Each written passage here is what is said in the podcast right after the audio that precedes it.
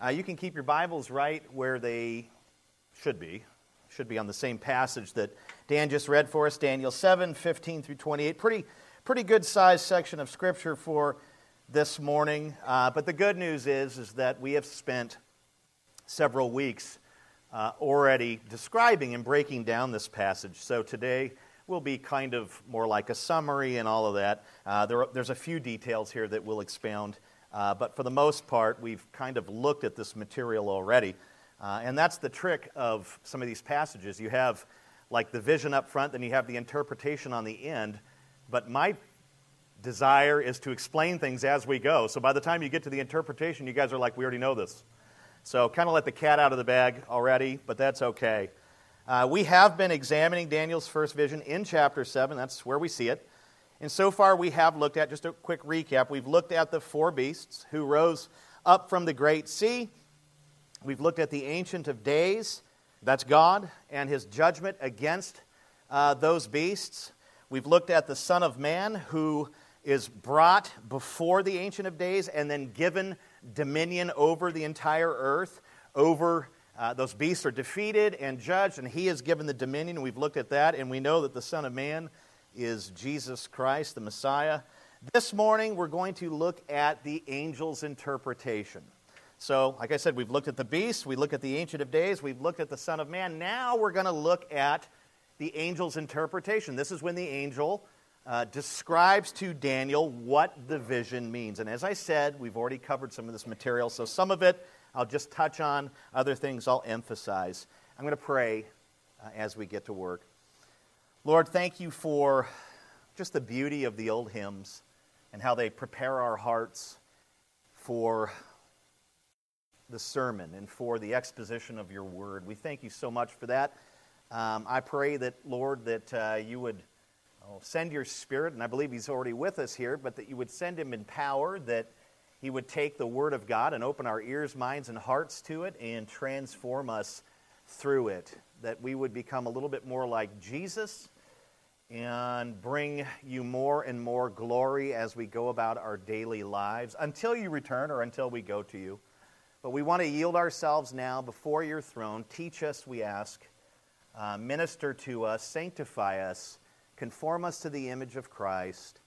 Um, just help us in every way. Some of us have come in here, if not all of us, with certain things that we're pondering or facing, and um, it's, it's pretty easy to be distracted by the cares of life, and, uh, and you are so gracious and merciful that you minister to us in the midst of those things. You don't say, rid your mind of those things. It's nearly impossible to do that, but you say, I'm going to heal those things, I'm going to work through those things, I'm going to bring about your good through those things. And so uh, we don't want to be distracted this morning, Lord. We want to be focused on you, and we ask that you would teach and train each of us. If there be any man or woman here who has yet to come to know Christ, we pray that you would bring them to salvation by your grace through faith in Christ alone. So receive the glory for this sermon, Lord. We love you so much and pray this in your name. Amen. All right, guys, let's pick it up at verse 15. Got a lot to cover, so I'm going to be trying to move pretty quickly. I always say that, and I always say that we're going to finish early, and it never happens uh, but we're going to just get into it. So, verse 15 of Daniel 7. You ready? You're ready, look ready. Some of you are like, it's too early to fall asleep. I just started. Give me about a half hour, then you can take your nap. As for me, this is where it begins. As for me, Daniel, so he's speaking, my spirit within me was anxious, and the visions of my head alarmed me. So he's already described the vision, and now he says this. He makes this statement about his anxiousness, about how uh, he is alarmed. It is the, the vision itself that brought about this anxiety or this anxiousness in his spirit. Uh, and the word alarmed is, is an interesting word. It actually can be translated as frightened or even terrified. So, what he's saying is, is that this vision scared me so badly, it frightened me so badly, it terrified me to the point of total and absolute anxiety. So, that's the impact that this vision had on him at first. Just, it just scared the tar out of him. And, and here's what's interesting after the angel gives the interpretation, his fears are not quelled. He gets the interpretation, and it's a totally beneficial interpretation, right? This is like the future of Israel, and this is the future of the world and all that, and, and the Son of Man wins, and we get the dominion and all that, and he's still absolutely frightened even after he gets the interpretation. Down in verse 28, the very last verse, he reiterates his fears. He says, uh, My thoughts greatly alarmed, quote, terrified, unquote, me. So he was still terrified. He was terrified before he got the interpretation, he was terrified after he got the interpretation. And, and he adds a little detail there that um, is meant to illustrate the depth of his fear. He says, What? My color changed. Okay, so, so, so maybe you've heard the expression, he turned as white as a ghost or as white as a sheet. You've heard that, that, that, that phrase, that term to describe someone who literally got scared so bad they became white. Well, that's exactly what happened to him. His tone, his color left him. He, he looked like a dead person. That's how absolutely terrified he was.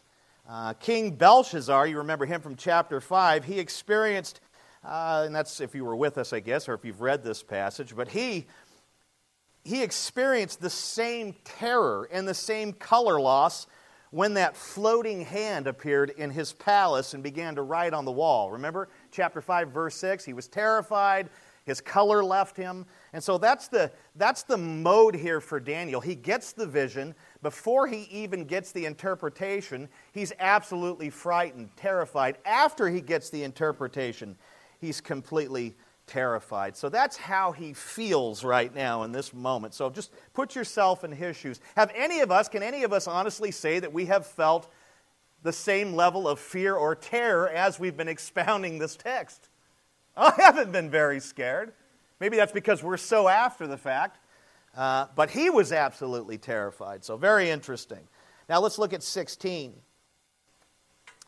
He says, I approached one of those who stood there and asked him the truth concerning all this. So he told me and made known to me the interpretation of the things, of the vision. So Daniel actually realized that he was present in the vision and standing there with the angels around the judgment thrones and around the judgment throne of God. So this isn't something that he was like at a drive in watching on a big screen. You know, this is something that he was, he was actually present in the vision, that he was a, a partaker of the event. He was actually, he saw himself like physically there. So it's not something that he just saw that appeared before him. He's actually there. He's looking around. Now, this image up here doesn't really do us justice. It's not like he just woke up out of his bed, started staring at the ceiling, and there's a glowing head talking to him. But he was actually there. He was actually in the vision. He was there around God's throne. And I think that because he's totally terrified, I believe that's the part that terrified him.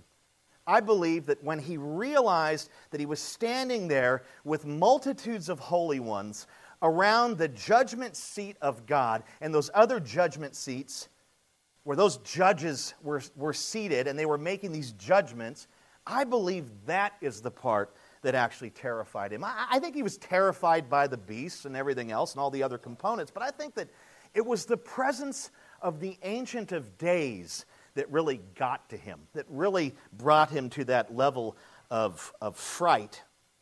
When Isaiah had a vision and found himself standing before the throne of God, his response was absolute sheer terror. He was terrified. He saw the train of God's robe, and, and the whole structure shook. And, and it just absolutely terrified him, right?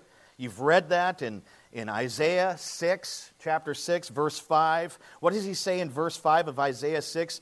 Woe is me, I am undone. Undone translates as blown apart. He found himself standing in this vision in the presence of Almighty God, the Ancient of Days, the all powerful, infinite one. And it horrified Isaiah. And I think the same thing is playing out here with Daniel. Sure, the beasts were frightening. Sure, the Son of Man and that whole thing was interesting and created anxiousness, and his lack of understanding all contributed to his fear. But it's him standing in the presence of God during this judgment that ultimately got him. When uh, Moses asked for God to reveal his glory to him, God replied, I will put you in the cleft of a rock and, and we sang a song that talked about that, right? I will put you in the cleft of a rock and pass by you so that you can behold my glory from behind because you cannot see my face and live. Right? You've read that whole narrative, amazing story, Exodus 33 18 through 23. Here's the bottom line the full expression of God's glory and holiness is too great for sinful men to behold. It's, it's just too great. It's too enormous. It's too pure. It's too powerful. You cannot see God and live when He is in His full expression of His raging, ultimate glory. When Christ, second person of the Holy Trinity, God, when Christ stepped out of heaven and left His throne. He left his glory behind, right? He became a little lower than the angels and those things. 2 Corinthians 8 9, Philippians 2 5 through 8. There was almost an emptying, if you will, of himself, of his glory, right? He became a, a man like, like you and I. He wasn't a sinner like you and I, but he became a man like you and I. And he set his glory aside. And I think one of the reasons why he set his glory, that radiant full blast of his glory, the, one of the reasons why he set that aside as he came to us is because he came to save sinners, not physically blind them. Can you imagine if Christ had come and done ministry in his full glory? People would have been melted, they would have been incinerated. That's how glorious and beautiful and incredible he is in his glory. Just think about it for a moment. What happened when Christ appeared in glory before Saul of Tarsus on the Damascus Road? The man went blind for three days until Ananias healed him and brought back his sight. God worked that miracle through him. Here's a man who encounters Christ, the risen, the exalted, the ascended Christ, right hand of God. This Jesus appears to Saul, and Saul can hear a voice and he sees blinding light, and then he loses his sight for three days. That is the appearance of Christ. That is, is what God, I don't know if you could even say that's what he looks like. How can you tell what he looks like? As soon as you see him, you don't have sight. You're incinerated. He's so glorious and so beautiful. Sinful men like us cannot behold God in this, in this way. We cannot look upon him in this way, we will be incinerated. We will be destroyed. And I think that Daniel is standing there in this vision and he's saying to himself, Why am I alive? Why am I not dead? I know that's the Ancient of Days. I can tell by the throne and all that. He's a student of the Word of Scripture. He knows what's up, and he's wondering, I'm alive. He's blown away. He can't believe it. God's appearance is, is so glorious, so holy, so perfected, so transcendent, so illuminated that it can blind or kill a person instantly. Instantly. And Daniel must have been fearful because of this. It wasn't just the beasts or his curiosity or ignorance at this point that drove him to fear, it was the very presence of the Ancient of Days, the eternal God, I love R.C. Sproul gives this testimony, and he was actually in seminary, I think, when he got saved. Isn't that weird how, you know, you profess to be Christian and then you go to Christian college and then that's when you get saved? Shouldn't you be saved before that? Yeah, kind of, right? But sometimes it doesn't happen. He realized something during seminary, and there was this stormy night, and he woke up in the middle of the night. He couldn't sleep, and he wandered off into the chapel, and you've got lightning and thunder and snow and all of this stuff. And he, he, he comes into the chapel, and there's a big cross up on the wall, and he, he is struck by the awesome presence of God. He senses that he's in the presence of the Ancient of Days, the Almighty, and he falls on his knees, weeping and terrified. That is the presence of the Ancient of Days. And, and oh, how we trivialize it today, don't we? We don't take it serious, although if we were, if he appeared here now in his glory, we would be burnt matchsticks. That's how beautiful and glorious he is. In an effort to quell his anxiousness and fear, Daniel approached one of the angels who was standing nearby and asked for help. Can you imagine? You're standing here in this scene that's playing out. There's this the judgment seats. There's the Ancient of Days. There's the Son of Man who's being presented. And, and then you look around and you've got a hundred million plus angels, holy ones there. And, and you say, Well, I've got to figure out what's going on here. And so you go over and approach one. This is what he's doing here. The angel that he approaches is identified as, as Gabriel, the angel Gabriel. How many of you have heard of the angel Gabriel? Pretty, pretty well known angel in Scripture. In chapter 8, verse 16, that's where we see his, his identity revealed, and that's Daniel 8 16. Extra biblical literature identifies Gabriel as an archangel, which basically means chief angel or angel of high rank. Jewish apocalyptic literature of the post exilic period, namely the books of Tobit and 1st Enoch, and I don't know if you're familiar with those books, but those were books that were written and they're you know, apocalyptic in nature. They describe seven archangels who stand in the presence of God. Uh, they are Surael, uh, Suruel, these are hard to pronounce, Raphael's not, Raguel, Michael, Gabriel, Remiel, and Uriel. The Bible, however, names only one archangel in Jude 1 9, and he is the archangel Michael. How many of you have heard of the archangel Michael? So that doesn't mean that there's not more than one archangel in Scripture. It just means that there's only one angel identified as an archangel in Scripture, and that would be Michael. In Daniel 10 13, and we'll get there in four years, uh, Michael is called one of the chief princes. That's, that's his title. He's called one of the chief princes. Chief prince and archangel appear to be the same thing, synonymous. Michael is it says one, right? He's one of the chief priests, uh, princes. So that means that there's more than one. That means that there's more than one archangel. So I don't know if those extra biblical writings are correct. What it might mean is that Gabriel is an archangel, I think. So little history there and stuff. It says Daniel asked the angel, Gabriel, the truth concerning all this. Uh, this is interesting because in the past, people came to Daniel for help with visions. They came to him, right, and said, Can you help me with this dream? You remember Nebuchadnezzar? They came to him. He was the guy that gave interpretations, he was the one that could interpret dreams and all that, but not this time. Not this time. And maybe this kind of caused his fears too. Here he is seeing this stuff, and he has no idea what it means. But in the past, he knew what things were, he, he understood these things. He was the one in this scenario, he was the one who needed help. He needed help with the interpretation. And the angel graciously obliged him. Daniel wrote, He told me and made known to me the interpretation of the things. So let's begin to look at the angel's interpretation in verse 17. Verse 17, are you there? Are you tracking with me? You're good to go? You guys are paying really good attention. I'm, I'm excited. I don't, if I have a spot on my shirt or if you're just interested in the word, I don't know. I'm going with it. Verse 17 These four great beasts are four kings who shall arise out of the earth.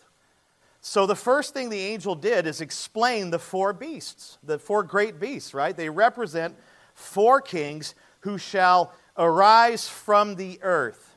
As stated in previous sermons, because we've already covered this stuff, the four kings are Nebuchadnezzar, he's the king of Babylon, Cyrus, king of Medo Persia, uh, Alexander the Great, king of Greece, and Antichrist, king of the maybe new and improved, I don't know if it's improved, but maybe a new version of the Roman Empire.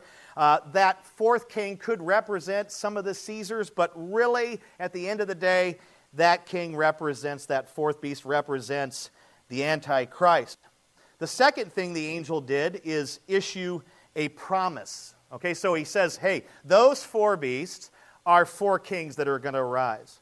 And then he interprets and gives a promise. Look at verse 18. He says, But the saints of the Most High shall receive the kingdom and possess the kingdom forever, forever, and ever. So the promise here is fairly simple.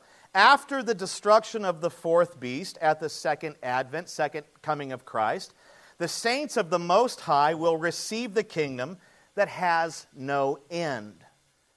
So that's it in a nutshell. And I love this abbreviate. I think that's where the angel was like, done. Okay, so here's what you need to know it's four kingdoms, but the saints of the Most High God are going to be given the dominion and reign over the earth. That's like, that's it. That's all he gives. That's not enough for Daniel, as we'll see. But that's it in a nutshell. It's two little verses. Now, we need to remember a few things here. We need to remember that the nation Israel has been set aside by divine discipline since Nebuchadnezzar.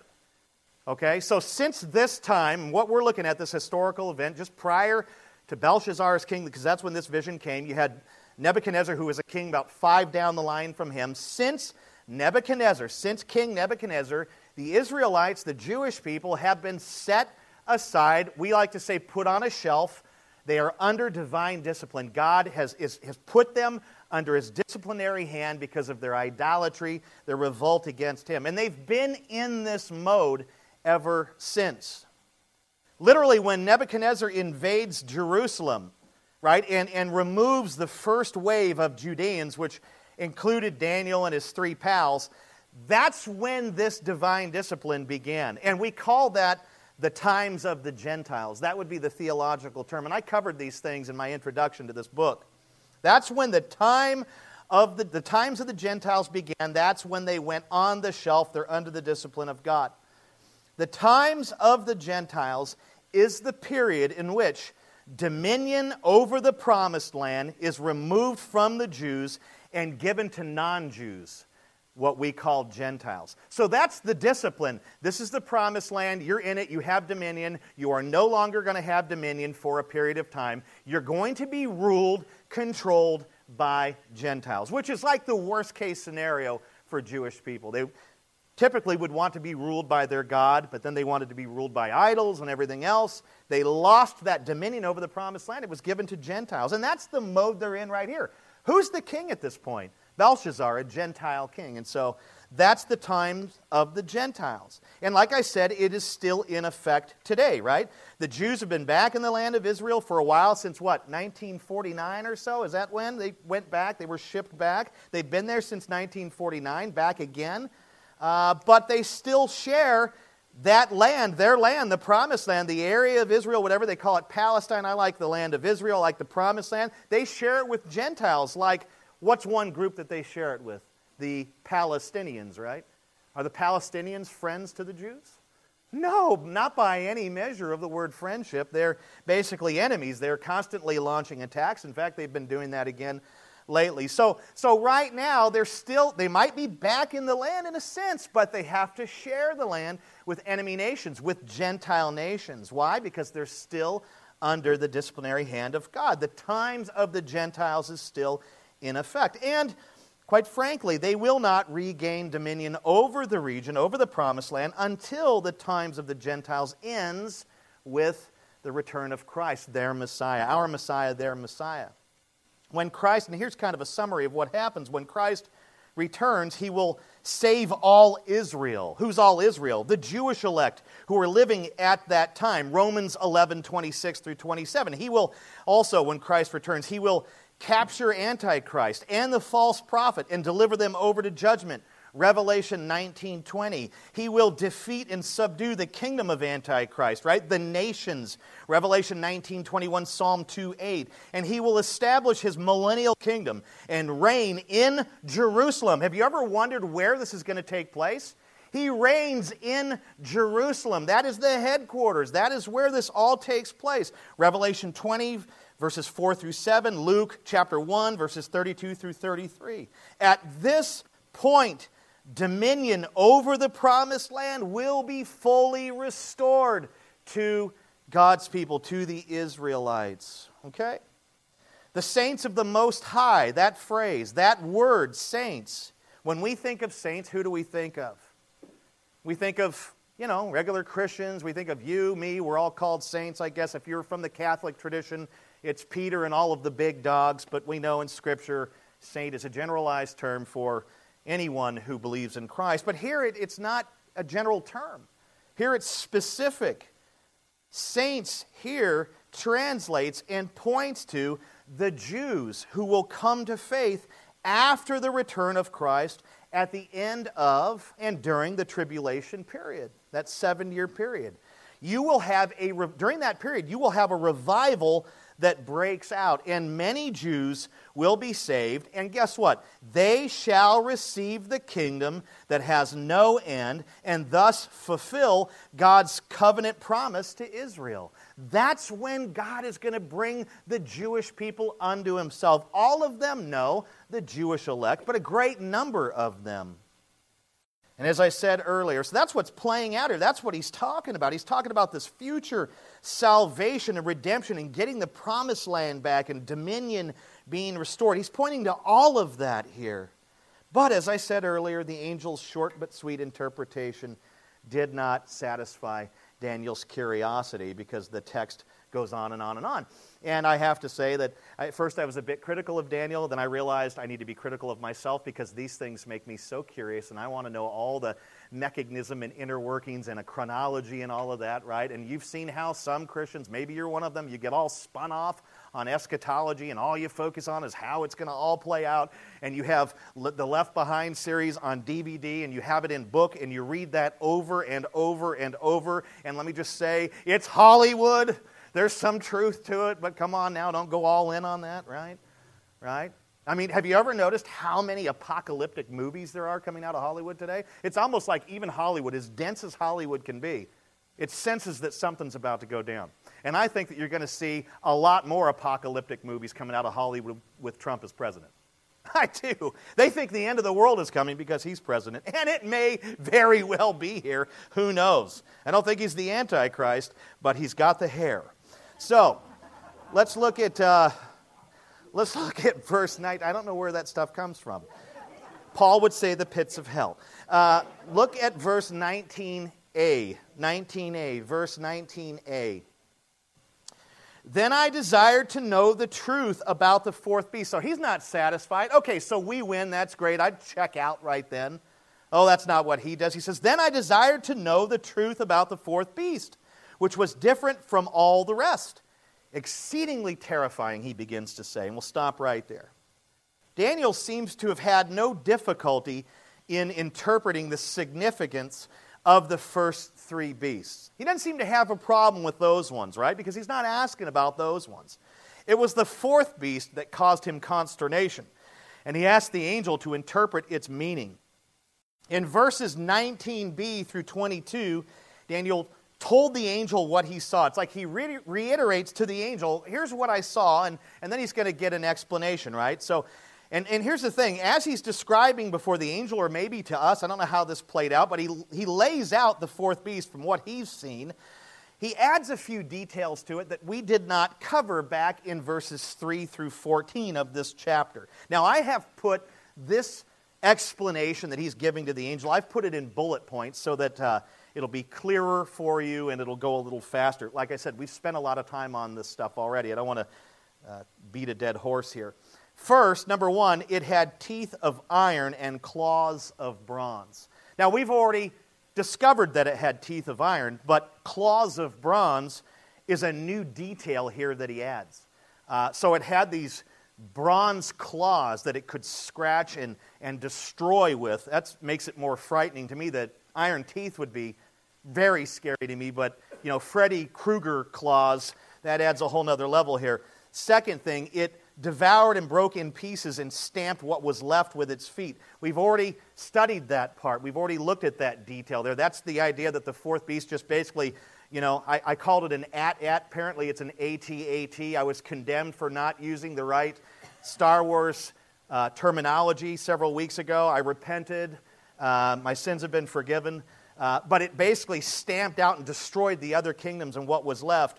Number three, it had ten horns that were on its head. We've already looked at that. We've already studied that, and we're going to look at more of that in a minute. Number four, it had a horn that came up and before which three fell. We've looked at that already. Number five, the horn had eyes and a mouth that spoke great things and that seemed greater than its companions, okay? So we've looked at that, but a new detail there is that it seemed greater than its companions. We didn't see that in 3 through 18 or 14 or 13 or whatever it was. That's another detail. It was greater than its companions, it's stronger than its companions, this little horn.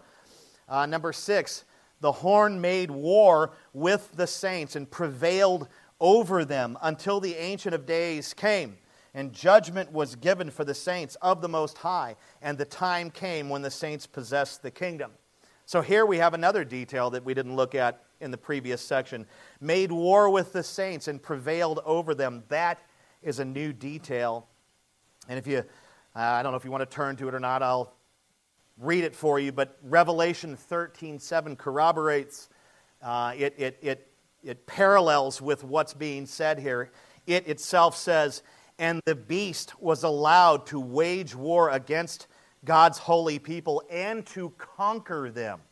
So there it's reiterated over in Revelation. And that's a that right there for me is a frightening verse. The idea that they wage war against God's people and, and God allowed this beast to conquer his people. That's like, really, God? We got to go there? Yeah, apparently it fits into his whole scheme and, and everything. Doesn't sound pretty, though.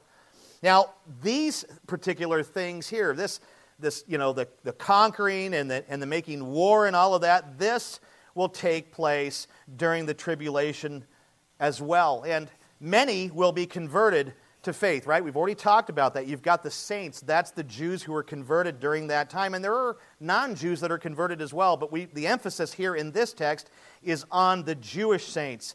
Many will be converted to the faith, especially Jews, and the Antichrist will war against them. It infuriates him. And here's the thing he's so tricky. The devil is so tricky, right?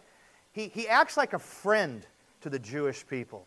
He acts like a friend. He acts like a confidant. He acts like somebody that you can trust. But when they start getting saved and they come to Messiah in droves, you've got some witnesses that are preaching the gospel, and so many of them get saved. This infuriates the Antichrist, and he begins to make war against them. Some will even be martyred. Revelation 7 14. The horn who made war with the saints and prevailed over them for a time, however, shall be brought to an end when the Ancient of Days comes in judgment and turns the kingdom over to the people of God, the saints. That's exactly what we're looking at here in this text. So that's how that plays out. That's the first part. Let's look at the angel's interpretation of the fourth beast in verses 23 through 24. So Daniel has reiterated to the angel and said, These are the things that I saw. I saw this fourth beast even making war with the saints and conquering them. But then the Ancient of Days comes in and kind of saves the day and judges. He's reiterated all of this. And now the angel begins to speak. This is the first time the angel speaks in the vision here. It says, Thus he said, As for the fourth beast, there shall be a fourth kingdom on earth, which shall be different from all the kingdoms. Okay, so the question that comes to mind here, and we've covered these things already how shall it be different? And he describes it shall devour the whole earth and trample it down and break it to pieces. You remember weeks ago, I emphasized the spread of this particular warfare in kingdom. There has never been a king or a kingdom like this. It has not yet come, and there has never been one since. This is total world domination here. Some speculate that this just has to do with the region of the Mediterranean and all that, that that was the world or the whole world, if you will. And, and I say, no, no, no, no, no. That, that was the modern world at the time, if you want to call it that. But this is a global kingdom. This is a global king who literally subdues like all the nations. So, it shall devour the whole earth, not just a particular region. The whole earth is going to submit to this king. He will trample it all down, the whole world. He will break the whole world to pieces. All the kingdoms and everything will be put under him.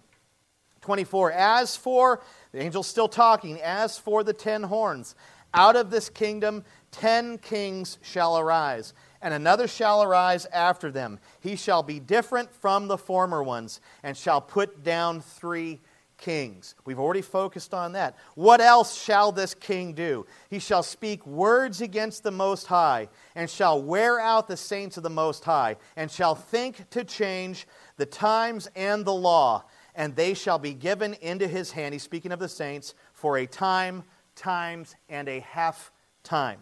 Okay? So there's the angel's description, and as I said, we've covered most of this stuff. There are, however, additional details that I want you to look at and focus on.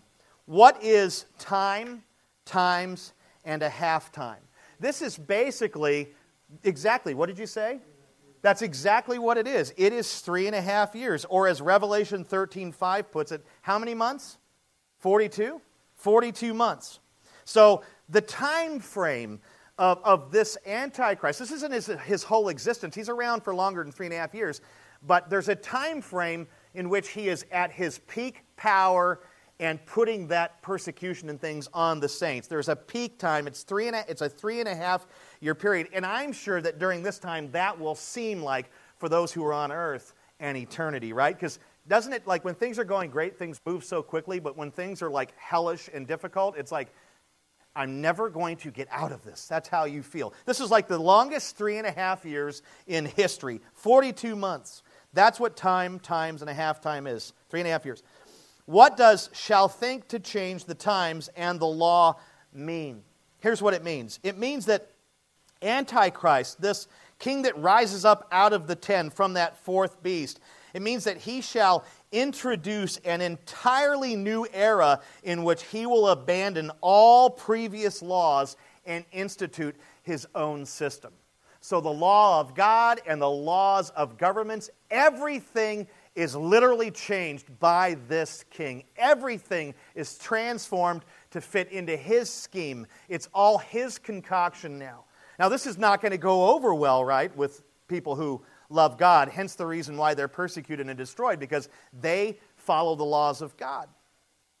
Now, I'll summarize what the Antichrist, this little horn beast that rises out of the fourth beast, I'll summarize what he's going to do. Antichrist shall blaspheme God, force his subjects to adhere to his own set of laws, change the times even. I don't even know what that means. Like, seriously? Yeah, I guess one o'clock's two o'clock. I don't know how that works. He shall also persecute the saints for three and a half years, 42 months. That's going to be an incredible incredibly difficult time on earth. And you've got these judgments that are being unloaded. It's going to be unreal. And if we're in Christ now, it's something that we will observe as victors instead of having to transition through it if we even make it. I remember one time I was sharing the gospel with a guy and I was talking about, you know, the end is coming and you've got tribulation and all that. And he did not want to have anything to do with Jesus at that point. And he says, So what you're telling me is that I'll have, if Jesus comes back or whatever, and this whole seven year period thing that you're talking about happens, then I'll have like a seven year grace period to figure it out. And I'm like, that's the stupidest way on earth to look at it because about one third of the earth's population is killed within seconds. You're probably going to be swept up with that and then go right to Hades. So, you know, he's like, well, you know, I'll take my chances. People just don't take eternity serious, right? And I have to admit, as an unregenerate believer for about 30 years of my life, I didn't take those things, things seriously either. I didn't take them serious. And this guy was like, Well, I'll have seven year grace period to figure it out. It's like, Yeah, you're not going to make it even to that. I'm going to kill you if you don't submit. Um, I didn't say that, but I wanted to. So, these things, again, will take place during the tribulation period. And I think that at this point, Daniel must have really been shaking in his sandals. Because I think that this vision, I, yeah, we see it as a, as, a, as a vision of victory, and that's because we've exposited it and looked at it in detail already. But at this point, for him, he's just seeing these beasts and this terror and this persecution. The idea that God is going to give his people over into the hands of Antichrist. I mean, this is just, it's adding to his fears, it's adding to his terror, it's adding to his is anxiousness. And really, if you think about it, in some ways, for someone, a person to be able to take over the entire world and make warfare in a way that's never been seen and subdue nations and people, this guy is like the ultimate terminator. I mean, wouldn't that, if you're Daniel at this point, wouldn't you be, you're going to, somebody, are you telling me, angel, that somebody like this is going to come into the earth? Yeah, there's going to be a king like this, this fourth beast. That's why it's exceedingly terrifying It's incredible. But, but, the angel wasn't finished with his interpretation, was he? He's got Daniel on the edge of just utter despair, but he hasn't finished. He hasn't described the good news yet, if you want to put it that way. He's about to give it here. Look at verses 26 through 27. So, all this stuff's happening, and the saints are going to be martyred. It's going to be terrible. There's going to be war, and they're going to be hurt and harmed, and he knows who he's talking about. You're talking about us. You're talking about our people, angel. And then it says this But the court shall sit in judgment. the court shall sit in judgment, and his dominion, speaking of the Antichrist, that little horn, shall be taken away. It's going to be taken away from him to be consumed and destroyed to the end. Verse 27 And the kingdom and the dominion and the greatness of the kingdoms under the whole heaven shall be given to the people of the saints of the Most High.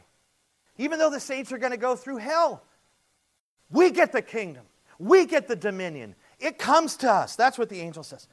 His kingdom shall be an everlasting kingdom, and all dominions, all dominions, not one dominion outside of this, all dominions shall not only obey, but serve him. Oh man, what news! Now, we've already gone over these details, so I'm not going to give you a lot more commentary on them, but I do want you to focus on one particular old phrase here or something of that nature. It's at the middle of verse 27, right? Right after the semicolon. His kingdom. His kingdom. He doesn't say the, the Son of Man again here. He doesn't, the angel doesn't even say that at all. Daniel knew who it was. The angel just says, His kingdom. So that implies that there is a ruler over this kingdom. It's not the saints, they're co regents, they'll rule with him. There is a king, there is a ruler, there is one who here rules over this kingdom, and he is the greater king over all kings. His kingdom. Who is he referring to? Obviously, he's referring to the Son of Man, Jesus Christ. It is Jesus Christ. It is the, the Son of God. It is the King of Kings.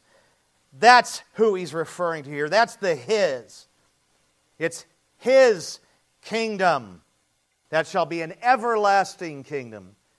It's His kingdom that will be over every dominion. It's His kingdom that shall be served by every previous dominion, by all people, by all. All will obey Him. Hallelujah, right? It's Jesus. The question I have for you is are we? And we are saints too. You might be wondering, okay, so the Jews get this kingdom and all that. What happens to us? Well, we get it too, man. We get it too. We've been grafted in. We're a part of this thing. It's not just the Jews that will inherit this kingdom and receive this kingdom during tribulation as they come to faith in Christ by the Spirit's power and by the preaching of those witnesses, by the, the mighty hand of God as He pulls and rescues His people in from this Antichrist. It's, it's us as well. If you're in Christ now, it's, it's you. It's you. And that's good news. And I say hallelujah. So the question is are we looking forward to this future kingdom as the saints of the Most High? Do we look forward to it? Or are we primarily focused on the current kingdoms, that which we see today? The kingdoms over in the Middle East, and, and the kingdom of the United States, and the, the kingdom of the EU, and the kingdom of Ireland, and the, the kingdom of South Africa, and South America, and Brazil, and Canada, England, what kingdom, as the people of God, as the saints of the Most High, are we focused on? And I must add that these kingdoms that we see today, some of them are dreadfully evil Iran, Syria, North Korea. They're terribly evil. They're like these kingdoms that Daniel was subjected to during the exile. They're terribly evil and wicked and violent and bloodthirsty. Some of these kingdoms are a little bit better, right? They're not as bloodthirsty. It's kind of hard to say that America isn't bloodthirsty. We've been at war for two, not even two thirds, 90% of the time that we've been a country. Now, I don't want to put any heat on our veterans or anything like that. Our government is the one that gets us into these wars, and I'm proud of our veterans, but sometimes we get into wars for unjust reasons, I think, maybe. I don't know. Most of the time we're trying to do it for just reasons, but most of the time I have no idea why we do what we do, other than the fact that we have sinners in government, just like us, not in government. I just want to add that the, the kingdoms of this earth, no matter how wicked or evil, no matter how seemingly righteousness they may be, they're all disposable. They will not stand. They will not stand. Many will fall before the return of Christ. Maybe North Korea. Who knows? But they're all disposable. So I ask, are they worth so much of our time and focus? Are they worth our energy? And, and, one way that we can tell if, they, if we, we do value them more than we should is that we spend so much time interacting with the political machine. No president's going to save the earth. no president's going to save this nation. This nation has so much blood on its hands. There are millions. The blood of millions of babies cries out to the Lord. God is going to come against this nation with such vengeance and power. Our heads will spin if we see it in this lifetime because He's righteous. It's going to happen throughout the entire world. We're looking at it in Daniel 7. This, the United States is one of the greatest kingdoms of all time, I would say. It, it's getting close to Rome. Rome, the Roman Empire was unbelievable. But as great as it is, and as powerful as it is, and as powerful as its military is, Nothing can stand against the Ancient of Days. Nothing can stand against him. So, where is our focus? Jesus told us where it should be. Seek first the kingdom of God, and then everything else will fall into place. Everything else will be added to you. Two weeks ago, I challenged you to pray for Christ's return. It's not wrong for us to pray for that.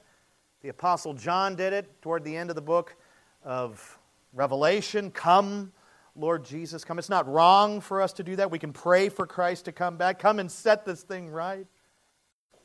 I also implored you and implored myself, encouraged us to live as kingdom people, and I gave you 10 ways that you can do that. How are you doing with this, these prayers? Are you praying for Christ to come back? Are you praying over yourself and, and each day trying to walk in the footprints of a kingdom person in love and in mercy and in grace and in holiness. How are you doing with these things? Are we living as kingdom people? Let's look at our last verse, verse 28. Daniel simply says, Here is the end of the matter. As for me, Daniel, my thoughts greatly alarmed me, and my color changed, but I kept the matter in my heart. Before he gets the interpretation, he's scared out of his wits. After he gets the interpretation, he's scared out of his wits. What accelerated and fueled his fear? Obviously, the coming Antichrist, these kingdoms, the beasts, those things got to him. I think the big thing that got to him, as I said, was the presence of the Almighty, where men are melted like candles. He was still so fearful even after he got the interpretation, and rightfully so. It is a terrifying vision. The future is seemingly terrifying. There is so much that is yet to happen. Interestingly, Daniel was so moved by what he saw, he did not speak of it or disclose it to anyone else for a period of time. What does it say? He kept the matter in his heart. He gets the vision, he knows what's going to happen, but he doesn't talk about it. He doesn't share it with anyone until later. Later on, he actually recorded his visions and began to share them with others, put them out there. Closing. What is the purpose? What is the purpose of Daniel's first vision? We have an idea of what it means. We know that things are going to happen and are coming, but what is its purpose? There has to be a purpose for these things. It's not, it's not to leave us in terror and fear and anxiousness. What is the purpose? Well, I believe it's threefold. First, it is to remind God's people of His promises. It is to remind God's people of His promises. Just think about the moment that this vision was given and then distributed and handed out or talked about with God's people. They are in exile, they are being held captive by the first beast. Just think of that. They were in the midst of great trial. Belshazzar was a horrible Babylonian king, the worst of the bunch. And this vision comes to Daniel, then it goes out to God's people where God wants to remind his people I know you're suffering, I know it's difficult. But I want you to remember my promise. God promised to not only save his covenant people through Messiah, the Son of Man, but establish them forever and ever. Isn't that what the text says? They shall receive a kingdom that has no end. His kingdom is an everlasting kingdom. One day, God will follow through with this particular promise. It is still yet to come. They are still, the, the saints, the Jewish believers who will come to faith during that time, they're still under the time of the Gentiles, under God's disciplinary hand. But God made a promise to King David. He shall never not have a man on the throne in Jerusalem. That man is coming, that king is coming. That promise shall be fulfilled even though they're in the midst of great difficulty. The promise will come to pass. Why? Because God always keeps his promises. How many promises have you broken during your life? I don't have enough extremities. I got to take off my shoes, and you don't want to see my feet. Some of you did last week. You're still wondering why. He is a God of covenant promise, and He fulfills His promises. God always keeps His promises. So, first, it has to do with reiterating God's promise. There is a kingdom coming, and ye shall receive it, even though you're in the midst of a difficult kingdom. Second, it is to encourage God's people during difficult times. That's obvious. Despite what is going on in the world, there will come a day when God will judge his enemies, when he will judge and destroy them, when he will set things right, where that total and full redemption, not just of our spiritual lives, but of our own bodies and our own future in a kingdom, there's a time where that full redemption will come, when he will establish a perfect kingdom where believing Jews and believing Gentiles will dwell in perfect peace forever and ever and ever and ever. No hiccup, no pause, no delay. I'm not even getting an amen. He wanted to encourage his people during that time and us today that despite what is going on, I am coming in power to set things right. Third, maybe one of my favorites. It is to announce, it is to show, it is to illustrate, it is to highlight, it is to shout from the rooftops God's sovereignty. God's sovereignty. God rules over his people. Listen, friends, his people at this point are under uh, Babylonian bondage. They're exiled. They're in prison. They're under Belshazzar, a terrible king. They're going to be under many Gentile kings and rulers for a long time till Jesus comes back. But that does not mean that God is not ruling over his people. That does not mean that God is not their King of kings. God rules over his people even when they're be ruling, being ruled by malicious, angry, hostile kings.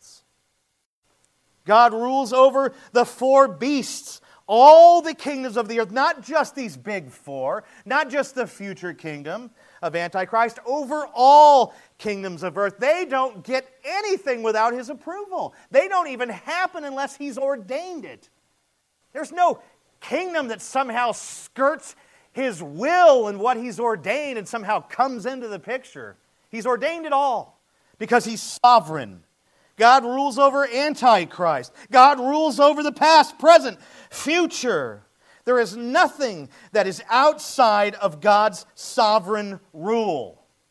And so often we feel that it is. There are things that are outside of it. Our lives are spinning seemingly out of control. Things are happening. People are getting sick. People are losing jobs. People are losing homes. People are losing children. The government is doing this. These things are happening. I just watched a show the other day on Ruby Ridge. How many of you have heard of that? It was insane what happened, what our government did, attacking that family. And things happen, things happen. And, and we don't believe during those times that God's absolutely, absolutely in control, that He's sovereign. Somehow He forgot about this. And look at what's happened. There's that detail in the text that talks about God giving his people over for a time. And that's for our own purification, for our own sanctification, for his glory. The, what is it? The, the blood of the martyrs is the seed of evangelism. It's not wrong for God to give his people over to the wicked kings of the earth. We serve him, it can happen. But He's still sovereign, He's still in control, no matter what's happening in your life. I love how R.C. Sproul puts it there are no maverick molecules in the universe. Now we're thinking of something that you can't you have to have a very powerful microscope to see. We're not talking about these big things that we look at. Whoa, look. There are no maverick molecules. Everything. He is over everyone and everything all the time, at all times. And let's not forget, friends, let's not forget that He works all things for the good of those who love Him and are called according to His purposes. Amen? What is the purpose of this first vision? It is to remind us of God's promises it is to encourage us during difficult times. It is to announce that our God is sovereign, in control, and all powerful. That, my friends, is the message of Daniel 7. That is the message of the vision. I hope that you've been encouraged by Daniel's first vision here in chapter 7. Next Sunday, Lord willing, we will begin to look at his second vision in chapter 8. Amen.